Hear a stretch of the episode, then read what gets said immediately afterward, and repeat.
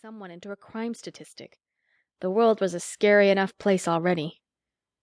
Believing that ended my flirtation with crime, I filled my lungs with the muggy air and welcomed the return of my sanity.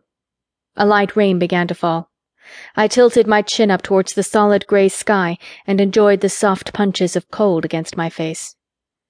Rainy days accentuated Fowler's blandness, which had to work some to get to pleasant on a crisp spring morning.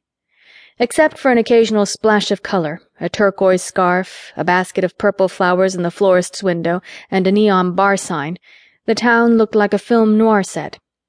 Along the wide, mostly empty sidewalks, a disturbing number of storefronts had a to rent or space available sign propped or taped in their windows.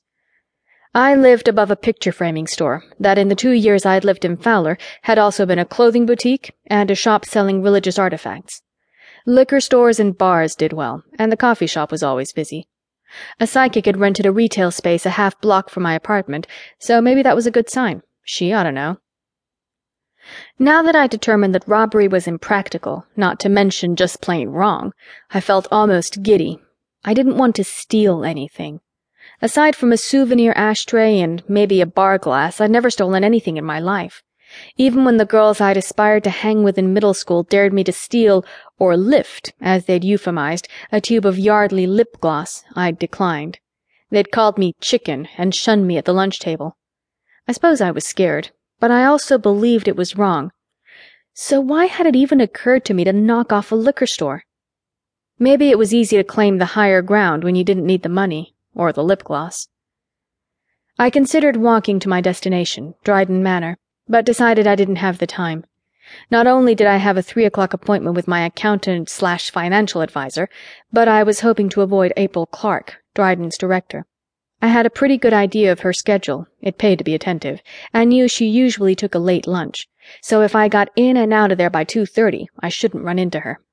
I cut down the alley between the florist's and the depot to the small lot where I park my 11 year old Civic. The little green machine has only got 35,000 miles on it, and I don't think my mechanic believes me when I tell him the speedometer has never turned over. It hasn't. The low mileage attests to the fact that I love to walk, don't care to drive, and on most days I don't stray far from home. The exception was taking my mother for a drive. There were times she got so antsy she couldn't stand being indoors and around people.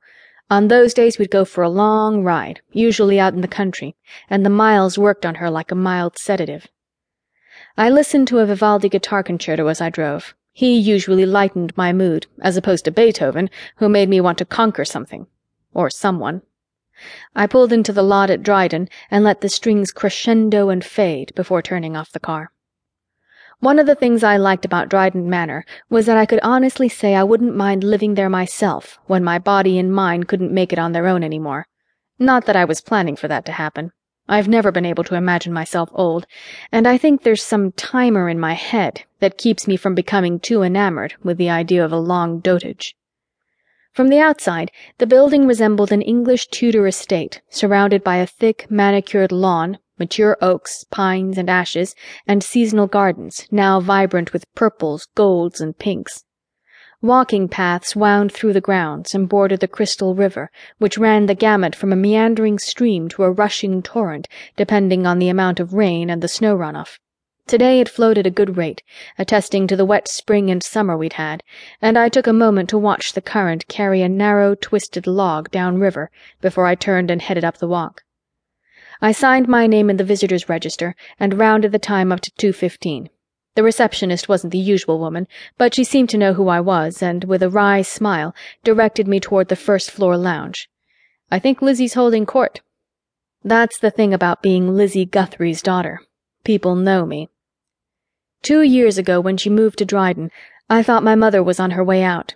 She has chronic obstructive pulmonary disease brought on by years of smoking, and was wasting away, both physically and mentally. I believed that my mother had chosen her time, and while I wanted to respect that decision, I also wanted to see that she got some of the luxury and pampering she'd missed out on in her retirement. Dryden Manor was the place. But then, instead of continuing her downward spiral, she'd thrived at Dryden. After a rocky start, that is. Smoking was not allowed on the premises, and my mother was an unapologetic smoker. She had to go cold turkey. For a month she called me daily, alternately begging